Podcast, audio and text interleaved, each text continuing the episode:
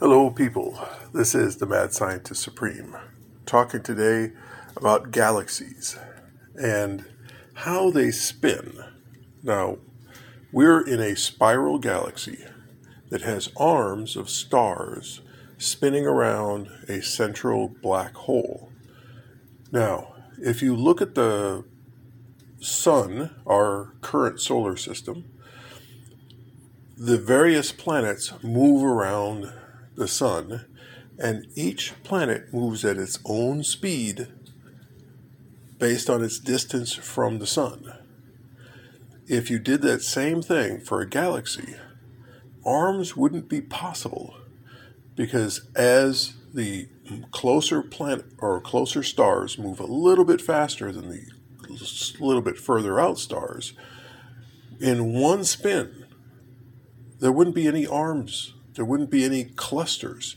It would all be a relatively smooth uh, accumulation of stars going around and around and around.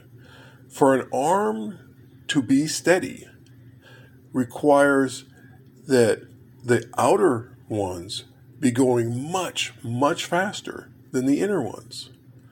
Well, as you go farther away from a gravitational source, you have to actually go slower in order to uh, maintain an orbit.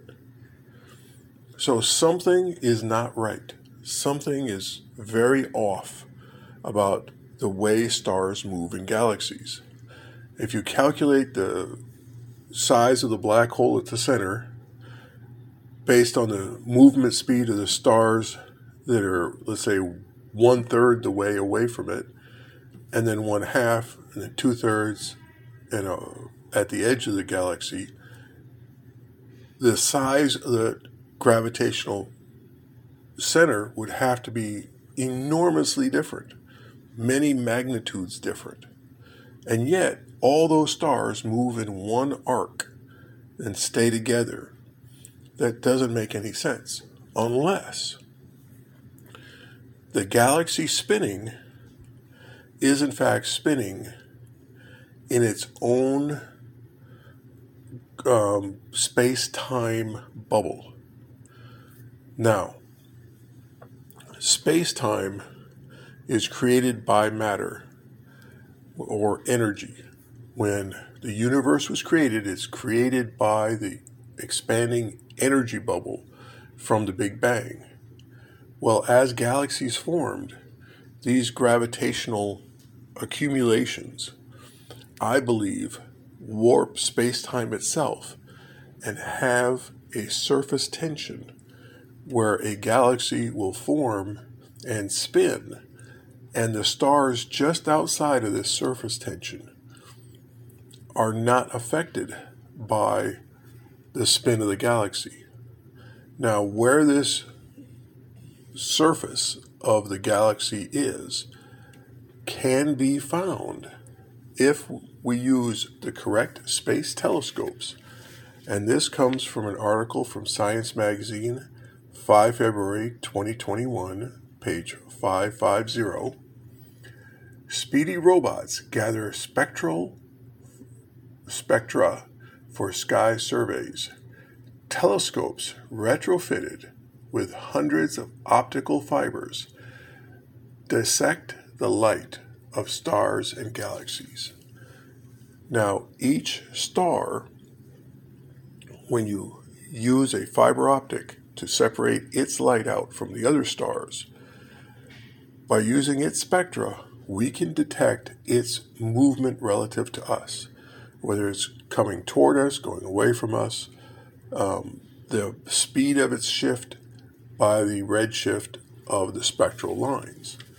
Well, if we look at the various galaxies and look at their inner stars, their outer stars, and then the stars that are far enough away, we keep watching those various stars by registering their star movements and their various speeds. We will be able to see where that speed drops off dramatically. And that will show you where the edge of that gravitational bubble is, where that st- space time bubble is that turns that galaxy, and how two galaxies spinning near each other, how those bubbles may interact and twist the space time of the stars between them. We can use this relatively new technology to measure the movements of stars, the movements of stars in galaxies and just without galaxies, and the interaction between galaxies and their stars to see where the time space bubbles are and their magnitude. And by registering that, we, well, will know more about the universe, which is always the goal, and that may become useful in developing a warp drive. But that's a topic for another day. Thank you very much. This is the Mad Scientist Supreme signing out.